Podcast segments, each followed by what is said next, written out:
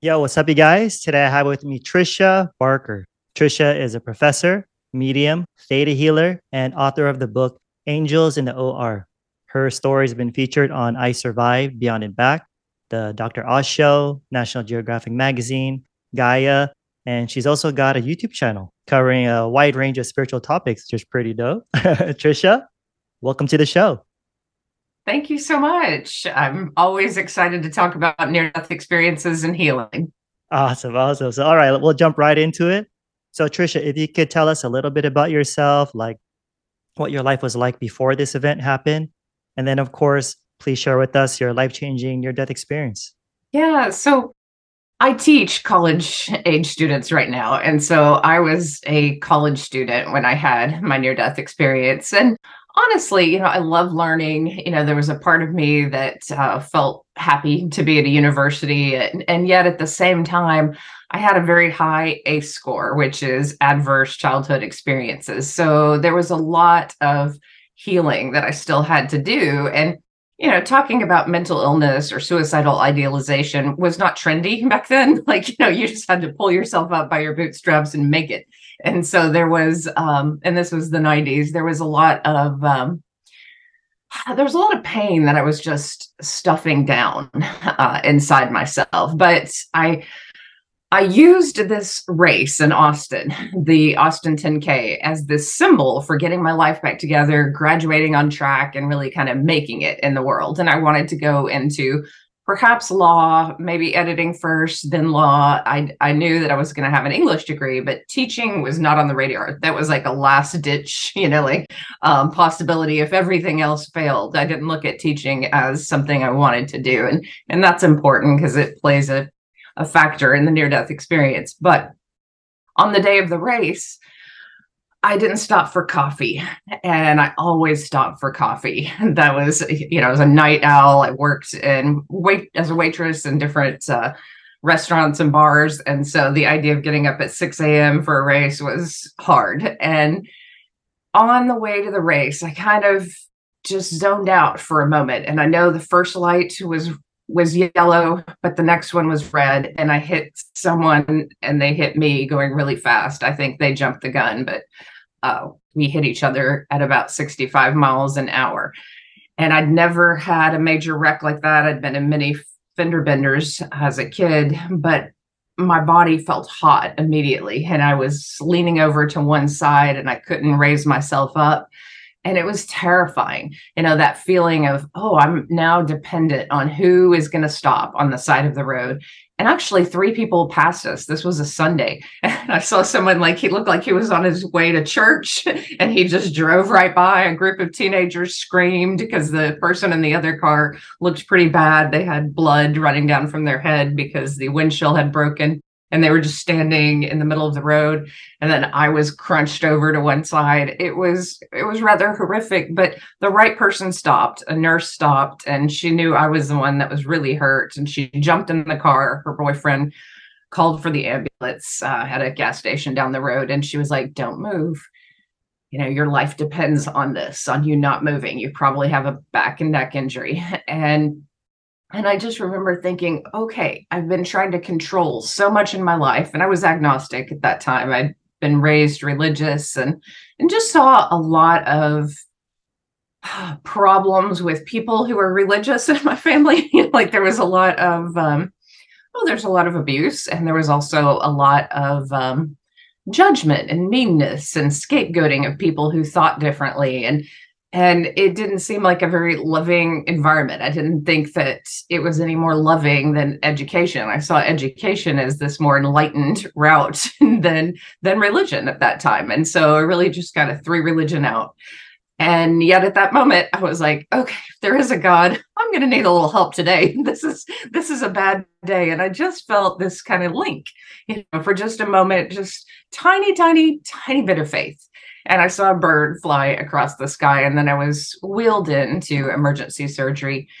The process took a long time. I'll skip through that. I didn't have health insurance and overheard a surgeon not take my case. He was on the phone with nurses. And I know people like to think that doesn't happen, but it does.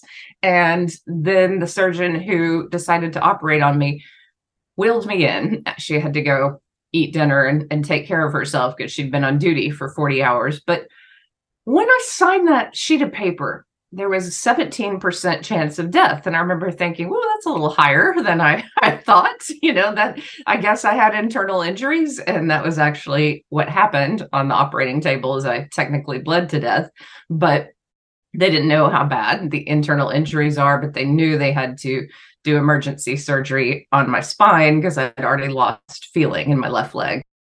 So when I went into surgery, you know, I ninety-nine, ninety-eight, then I was under. The next thing I knew, Joshua, and this is the coolest part, is I just floated up out of my body and I looked down at my body on the operating table. And that's all I needed for me to be fully assured that we go on, because I felt different outside of my body. You know how our eyes keep us focused straight ahead. It, I could see behind myself. I could see above myself. And it was kind of like I was above the surgeons looking down at my body.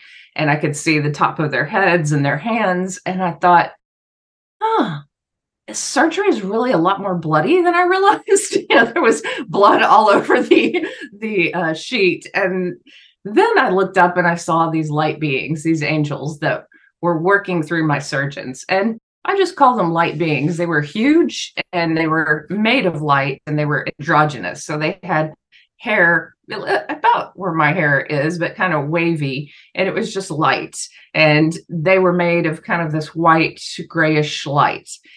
But I knew immediately they were intelligent, and they were also healers, and they sent energy healing through their eyes, through the back of the surgeons and into my body. And it kind of lit my entire spine up. And I knew that it was communication and healing. And I knew that they were telling the doctors where the bone fragments are, making sure that they were picked out, that I would walk, that I would run, that I would be fine, and that they were in control of this.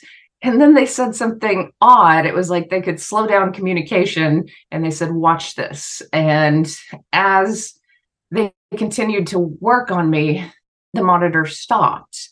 And I thought, hmm, now I'm really, really dead. So that was an out-of-body experience. And now I'm technically dead. And I thought, how are they going to revive me? I don't want to see this. There's already so much blood. And as a spirit form, you can just leave. I left that room. I saw my stepdad get a candy bar, and everyone always asked, did you verify this later? I did. I, you know, like he did indeed get this candy bar. And when he got this candy bar, he walked into the next room, and this, I didn't see this, but I heard later my mom and dad were praying at that moment, because I think biological parents have a link to people in their family, and they kind of knew that I was at a dicey part during surgery, or they thought I could die. And so to me, that's the part of the story that touches my heart, is that at the very moment I was out of body, both of my parents were on their knees praying. And as I As I left that hospital room, I transitioned into this night sky, and then I transitioned into something that looks like the telescope images that we're getting now of all these places in the universe, these starscapes that are absolutely amazing. And I, it was beautiful. But in that place, I was also being met by this higher intelligence, and I call it God, but it was just this universal knowing. And it was far away at first, but it was coming towards me. There was no fear. I knew everything was fine. It was kind of fun floating in the stars, you know, like you, you don't need oxygen. You don't, you don't fear anything. You're not going to fall. You know, you're just a spirit at this point, and you're discovering what is beyond this life, what is beyond this body. And in this realm, this higher intelligence started showing me parts of my life, kind of like a hologram, like if you're watching television and, and you started seeing different parts of your life. Well, I saw different parts of my life, and one part, only one part that I knew I needed to be better at. And that was being a little judgmental or cliquish. That's part of Generation X. You know, we, if you didn't like the same kind of movies I liked or the same kind of music, you know, then, then in my mind, you weren't like me or cool. And so I saw how I was missing out on the hearts of people who are really lovely people.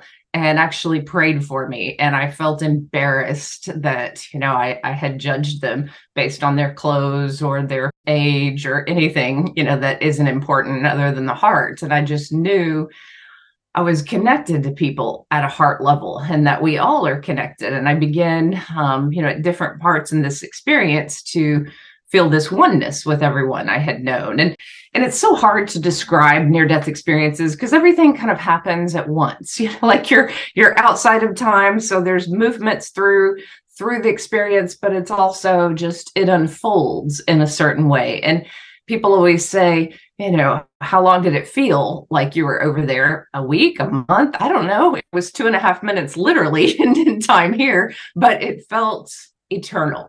That these moments, these messages, this knowing made so much more sense than being in the body. And it just seemed like home. Every bit of it seemed happy, not terrifying.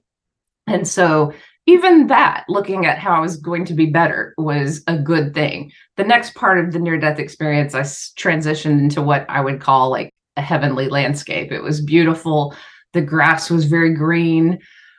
Oh, there was almost like this wind that was moving through the grass, and it was swaying, and the grass looked kind of emerald green. And then my grandfather was there, and he's the only person who was dead at that time. And he loved me very much, and he had made an effort to make a connection with me at ten years old uh, when he transitioned. And he had died of leukemia, and he had looked very sickly at his uh, at the last few days in the hospital, very skinny. And there he was young, like thirty-five.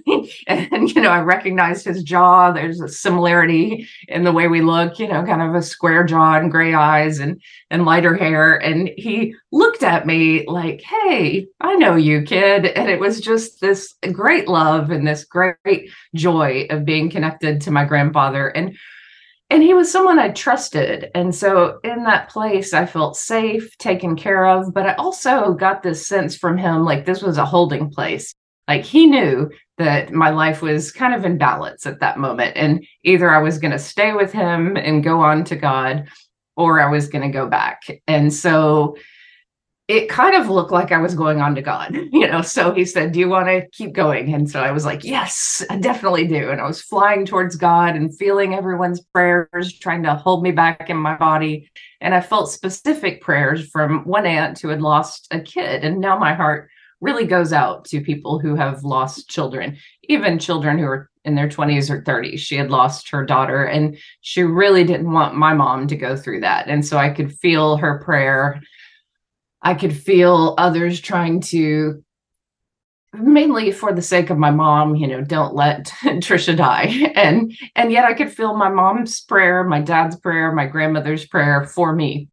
And and I just wanted to say, I love you guys, but I'm fine. This is great. You know, like I, I'm about to meet God. I don't care about your prayers. You know, like it, I know that sounds kind of ridiculous, but it was so exciting to be in this presence of something that was so powerful and so beautiful. And it felt like all the wounds of my life. So things I'd experienced in childhood that were painful, things that I had experienced, um, bullying, you know, in junior high, just little things that we carry like wounds within us, they just floated away. And I knew I was fine exactly the way I was.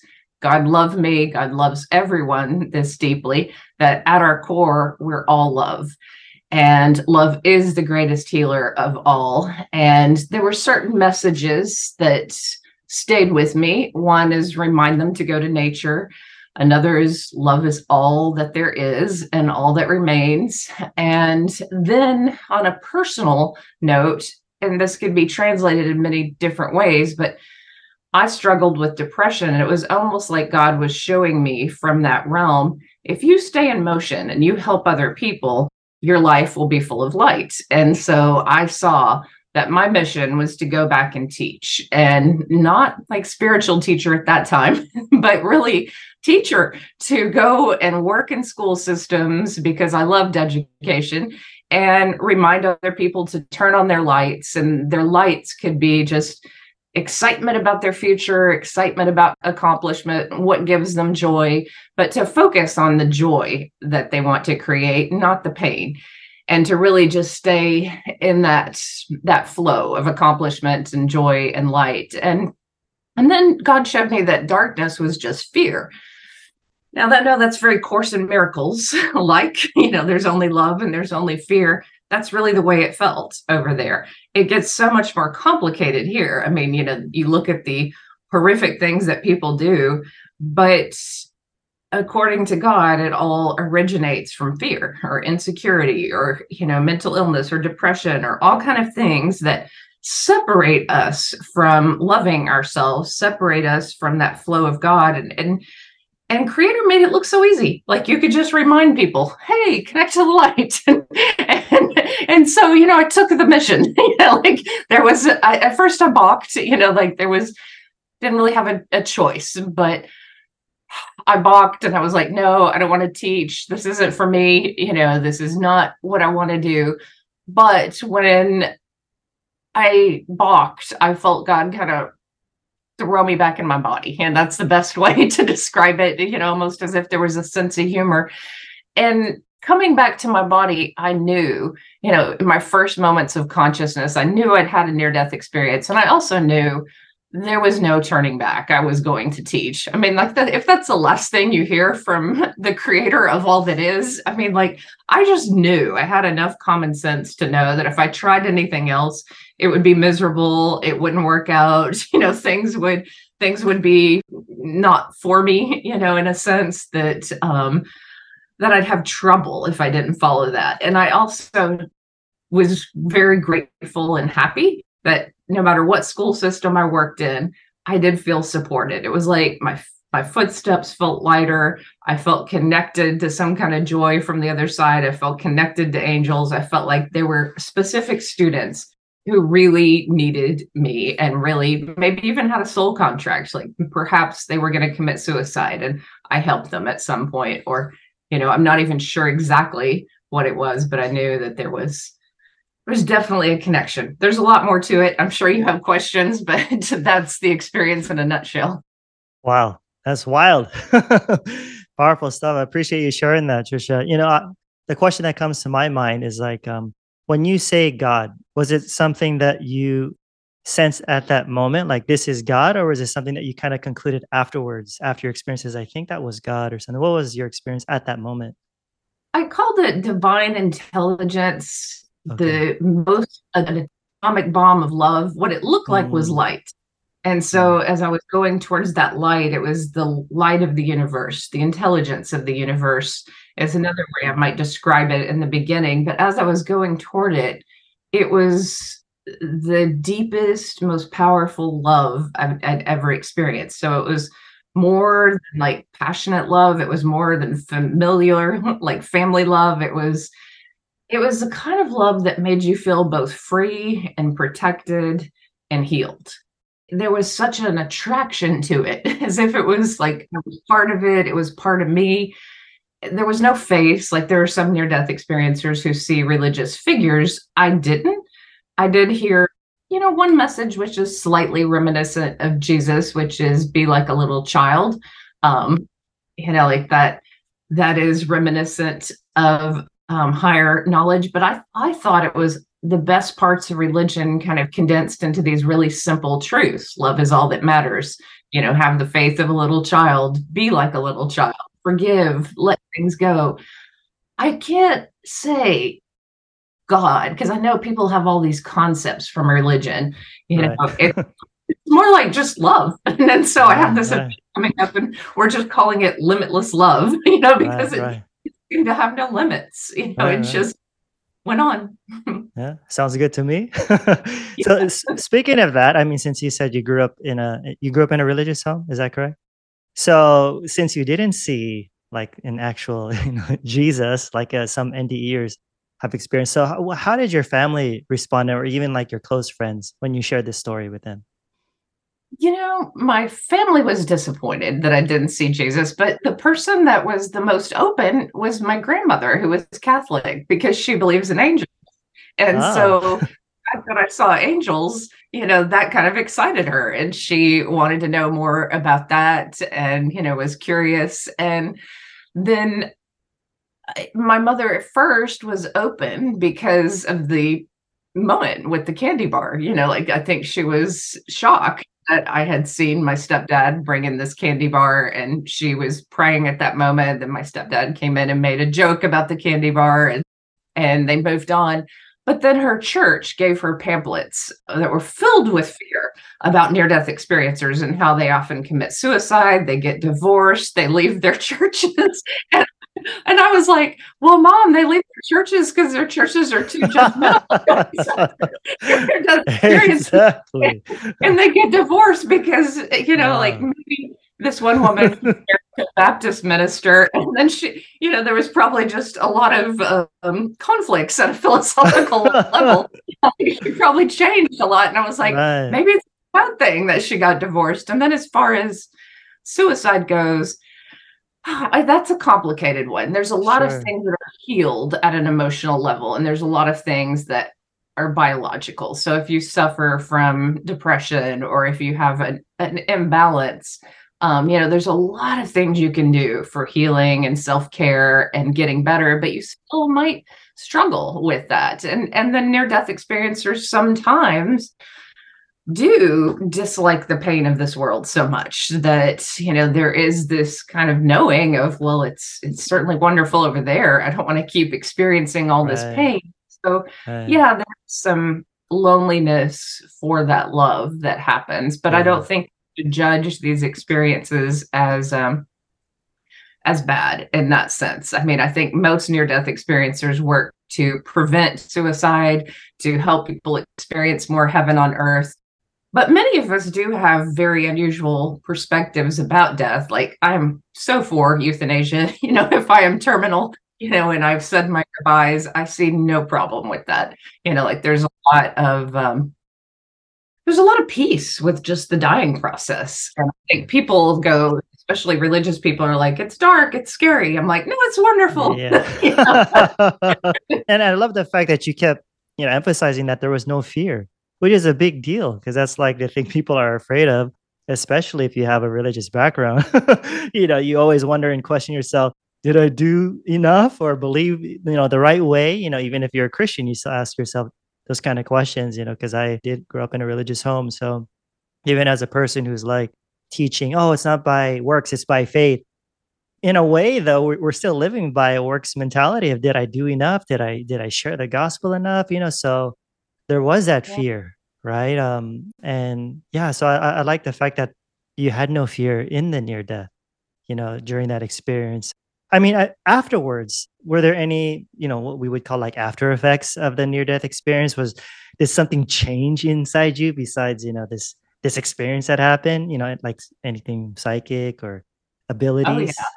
Oh, yeah. Oh, I, yeah. I, I, was so different. I was so different immediately. And some people aren't aware of it till later. Honestly, I was aware of it as soon as they were giving me ice chips. Like I felt, you know, I was coming out of surgery and I felt one with everyone, you know, like I felt painted outside awesome. of my body, you know, like there was, I understood that I'd had a near-death experience because mm. I read about them before and knew someone, um, knew someone who knew someone who had one. Mm.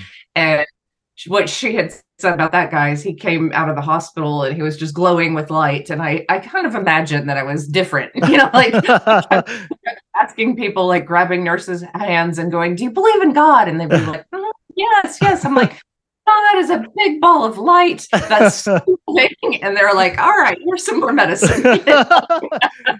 You know, so there was this dismissal, I think, of some of it, but I had been, I don't know how to put it, but very contained within my body. You know, like I didn't have a consciousness that really went outside of my body. Maybe mm. I was it's sensitive and I could read people, but I didn't merge with them. You know, I didn't have that ability to really feel what they're feeling. But after the experience, I, if someone was in eight feet of me, I could feel what they're feeling. I could get a download of of a lot of them. And, and I didn't know how to control it. So initially that was overwhelming in crowds and on city buses and you know, just yeah. different places. But it was great in the classroom when I was given this ability to help my students and guide them. And, and you know, having that sense of oneness with them, then I didn't judge them in that that traditional way. I could see, oh, this kid is acting out because he his father's hitting him, and we need mm. to, you know, get C P S involved. I need to tell him, you know, how to stay at work longer and take care of himself and plan for his future and and really take himself seriously. So I'd get these, you know, moments of deep understanding nice. Of people's brains. The psychic flashes were honestly a little weird. Like I didn't understand it, but the cool thing that I could do at this time, we didn't have, you know, Apple Music and all that. I knew what song was playing on the radio at what time. So I could flip to the dial and I'd have it in my head and I'd sing it ahead of time and I'd be right on the verse, you know, like, wow. you know, nice. Get to that station. So yeah. it was almost like I was picking up on radio frequencies. Um, there were a couple of times that little things to keep me safe, like a fan fell from the ceiling and I knew to move out of the way, you know, right at that moment. I just kind of saw it happen ahead of time. And they were uh.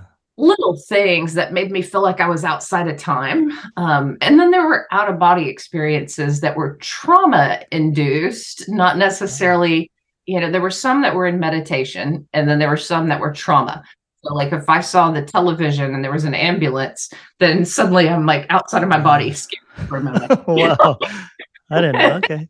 Wow. And then if I laid in bed, and I did lay in bed a lot, you know, I was in a body cast and recovering from this surgery, I knew how to lucid dream. I taught myself how to leave my body, how to continue awesome. To work with angels, and and awesome. Really just how to commune with that experience. I felt felt like I had one foot here and one foot over there, and then some nights kind of two feet over there because the body was and, you know, and I was coming back to it going, am I alive? Am I dead? Do I really want to go back to the body?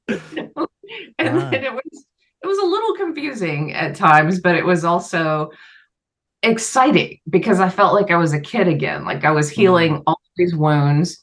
And also at that time, there was a lot of binge drinking and drug experimentation in college. And so just that year to recover with my body, eat really good food, get sober, think about, you know, all these things really helped me. And I, I mean, sobriety, full sobriety didn't come till later, but But I've certainly had that year, which was great. A lot of near-death experiencers have a heart attack and then they're just like right back at job their job, you know, yeah. like a week. But I had a full year to read books, study spirituality, practice meditation, and I was all in. You know, when I went back to Austin, I I got certified in transcendental meditation, went to Buddhist temples, and really the people that I connected with most were meditators. Because there wasn't that spiritual ego that was just, hey, we're here to have a spiritual experience together. So that was wow. that was a huge part of my early part of my near-death experience was just ah, awesome. From what I saw in your your biography. So you're also into healing as well, right? Um, is that yeah. something that was triggered because of the near-death, or was that was healing always a part of your life, like even if it wasn't like theta? Yeah. So, you know, my body had a lot of pain because I was fused right. and I had, I had rods in my back after the accident. And luckily I was young. So from about, um, you know, the time of the accident, twenty to about forty, I was pretty fine. You know, like I was mm. still a runner and I just didn't lift heavy things. But in my forties, I began to experience some deep pain, you know, in my neck mm. and back, and just we're also sedentary with the computer, so that was hitting me a little harder than other people. And so I went on this healing journey, and I was I was open to every type of healing modality, and I really I would have loved to have had a T V show and just like try out healing modalities around the world. It's kind of what I did on my own. Awesome. awesome. A lot of my money went into experimenting. You know, is it sacred places on the planet? Is it sacred buildings? Is it sacred healers? You know, what did the what what did my mind believe? What what affected my body the most? And and everyone's healing j- journey is different, and that's what I remind people. But getting to the root cause of something is important. You know, obviously, Western medicine kind of does people a disservice by just covering up symptoms mm. instead of really creating healing. Yeah. And so for me, yes, yoga and and infrared saunas help, you know, they help maintain a healthier body and, and a very good diet, you know, a healing diet, mostly focused on vegetables and, and uh, fruits. You know, people can have variations of this and I don't judge, but I'm just saying, you know, like in general, go for the basics that aren't processed. And, and if you include meat, you know, make sure it doesn't have hormones and, you know, just, you know, all of those, those basic things. Um, but oddly, what, what triggered a deep, deep healing was a cathedral, um, in Santa Fe. And I felt the presence of, of Jesus, and it didn't convert me, you know, to this, you know, this Christian. Um, it really just made me look at Jesus as an actual healer, as someone who walked the earth, as this spiritual force that was a force of healing for people. And it also helped me heal some of the wounds with people in my life who I grew up with, who um, had harmed me, but called themselves Christian. And so, you know, there was this, this deep, like emotional, spiritual healing that began first, and then it translated into physical healing through energy modalities and all kind mm. of different modalities, but also NUCCA chiropractic. So mm. I learned a lot about healing, but you know, I, I kind of knew it, and I knew that our energy body or our spirit body is affected by trauma, by other people. Like I could see it energetically, and that was kind of different after the near-death mm. experience. It's just being able to see things, yeah. you know, like when someone had experienced a, a deep trauma that took away their power, I could see it in their solar plexus. I could see it in my own. And I knew that that it takes realistic work, you know, sometimes psychotherapy, sometimes self-defense courses, sometimes, you know, martial arts training or a, a yoga training, you know, to really realign the body, but also to emotionally heal and then physically heal. That that sometimes it happens very quickly, you know, like there is instant healing at times yeah. because maybe everything's just ready and poised for it. Mm. But most of the time, healing takes time. Cool. So, I mean, with, with the story that you were sharing, um, like when you were in the hospital room, you were mentioning that those light beings were like, watch this, you know, they were doing, they were like, you know, shooting energy. I mean, is that, is that something that you, you've incorporated in your healing modality when you do sessions or, or no? Yeah, I always ask, you know, I asked in the classroom as much as in my healing modalities. I try to connect other people to their own connection to their angels and, and their guides. And that's part of what I do, but I certainly ask for that help as, as well. But, you know, there have been moments when I've taught my students, uh, my college students to meditate. And one semester I just saw, like, as we were meditating, I was sending and asking the angels to send light to my students. And I saw one student's soul just being held by her angels. And mm. I had to ask her, you know, what was going on in her life at that moment. And she had a terminal disease. And so I saw like this deep sorrow. She didn't want to die young. And, you know, there was, her soul was just crying inside. And so yeah, it was, it was interesting, you know, to commune with her and just be given that information ahead of time. So it was kind of beautiful that she was held. So the angel's like, watch this, you know, a big, nice hug. yeah. It's like, we got you. watch this, girl. yeah. So, I mean, obviously in your story, your experience, you, you found your purpose. You were kind of led in a different direction than what you originally planned, and you became a teacher. You kind of had that catalyst, you know, this experience that kind of led you, you know, down that path. But how can someone who hasn't had a near-death experience find a, you know, purpose in their lives? Because I think a lot of people deal with that, right? Young and old. Yeah, yeah, you're right. It's a common question. And first, I would say be open to that love from God. First, just work on accepting that love from God and loving yourself.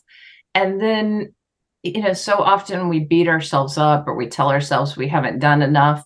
Then just make the effort to do something that gives you joy that also helps others. And it can be in, in, so many different realms. I mean, some people like to knit and they want to teach others how to, you know, yeah. knit something.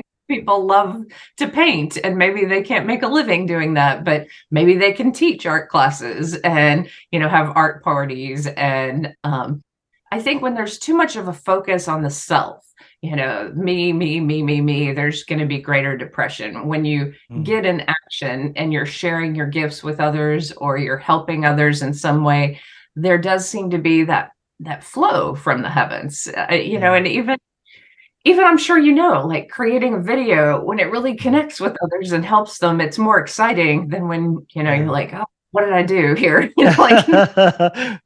Yes.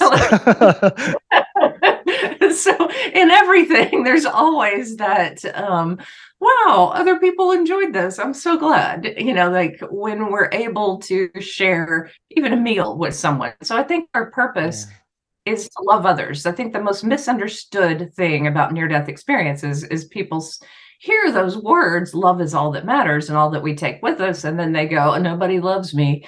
And I'm mm. like, well, get out there and love that tree, you know, adopt mm. an animal, love that animal, love your walk today. You know, you yeah. just be, love. You be you and you be love, even if other people aren't open to it, even if they think you're weird, you know, even, yeah, I mean, don't get fired or anything. You know, people too much, but, but, but, you know, be loving, you know, yeah. is the point.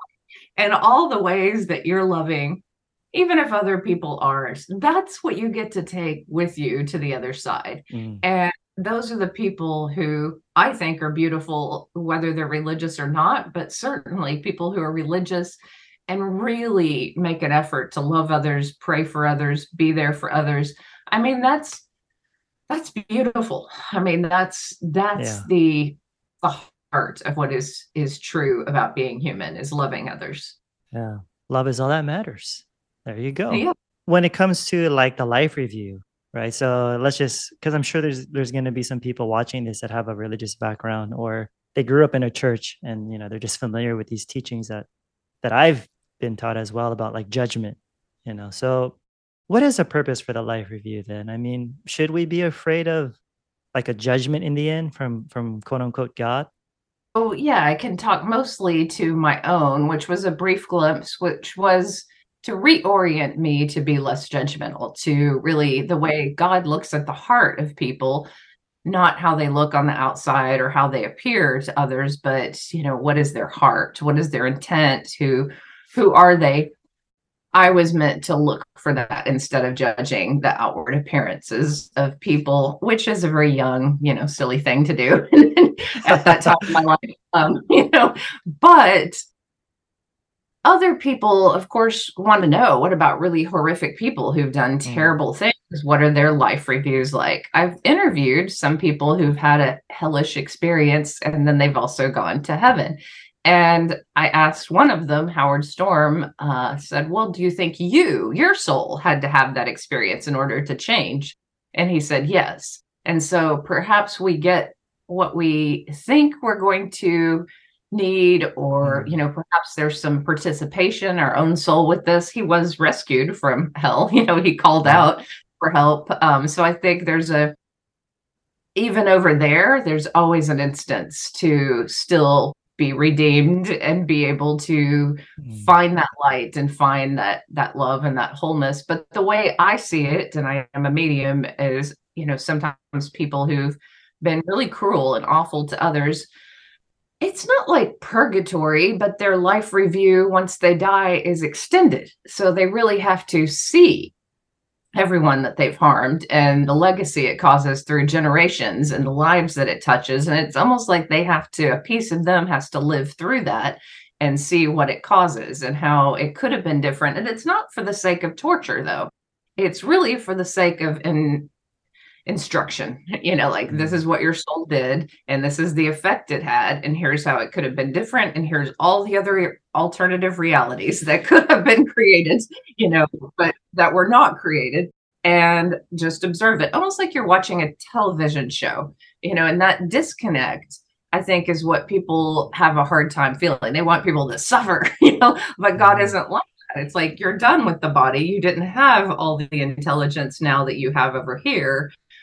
So here's all the intelligence. What would you have done differently? And I think most people at their core are horrified by the things that they've done that are bad once they're connected to a higher intelligence and they want to be different. You know, they mm-hmm. there's the soul wants to have lived out a different existence, and and they can't believe they forgot what they forgot. And, you know, I believe that forgiveness is is possible, but in eternity, you have a long time to be re-educated, you know, you know, there's, yeah. there's, you know, so I think people need to not look at it as so black and white and just realize that when you're no longer in the body, you don't have that survival instinct. You don't have that revenge instinct. You, it's it's a lot more kind of, uh, I don't know how to put it into words, but it's just a lot more distant from this existence and yeah. a lot more supported by love, because how many right. people who are unloving to others hated themselves, you know? Yeah, I'm glad you brought that up. You explained it well. you know, I just tried. yeah, yeah, I mean, because for me, some some people I think can go to the extreme and say it doesn't really matter what we do because it's all lovey-dovey, right? And then there's the other extreme where it's just no, it's hell. you know, or if you don't believe a certain way or you do an evil thing, you'll be suffering in hell uh, for all eternity. you know, not just for millions of years, but for all eternity. But then I think what you and I share on our channel and in your interviews is what we do here matters. You know, but there's always going to be love and support on the other side. But what we do still matters. And it did matter and it affected other people.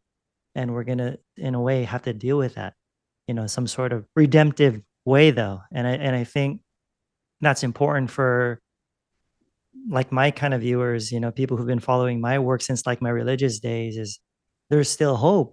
there's yeah. still hope because, you know, a lot of people think it's like that black and white thing. Like once you're, once you cross over, that's it. There's no like heaven and go to hell or hell and go to, it's just like once you're in one place, you're, you're stuck there forever. So I think what you're sharing is very uh, hopeful and um, important for people to at least consider whether or not it's true. Who knows, right? I mean, that's something that they'll eventually have to, de- you know, determine on their own. But I'm sure that like your whole experience was like powerful. But what do you think affected you the most in that experience that you think about probably, I guess, often? Or, you know, the angels were right there. They were the first thing that I saw that was otherworldly. You know, that was uh, something beyond this world.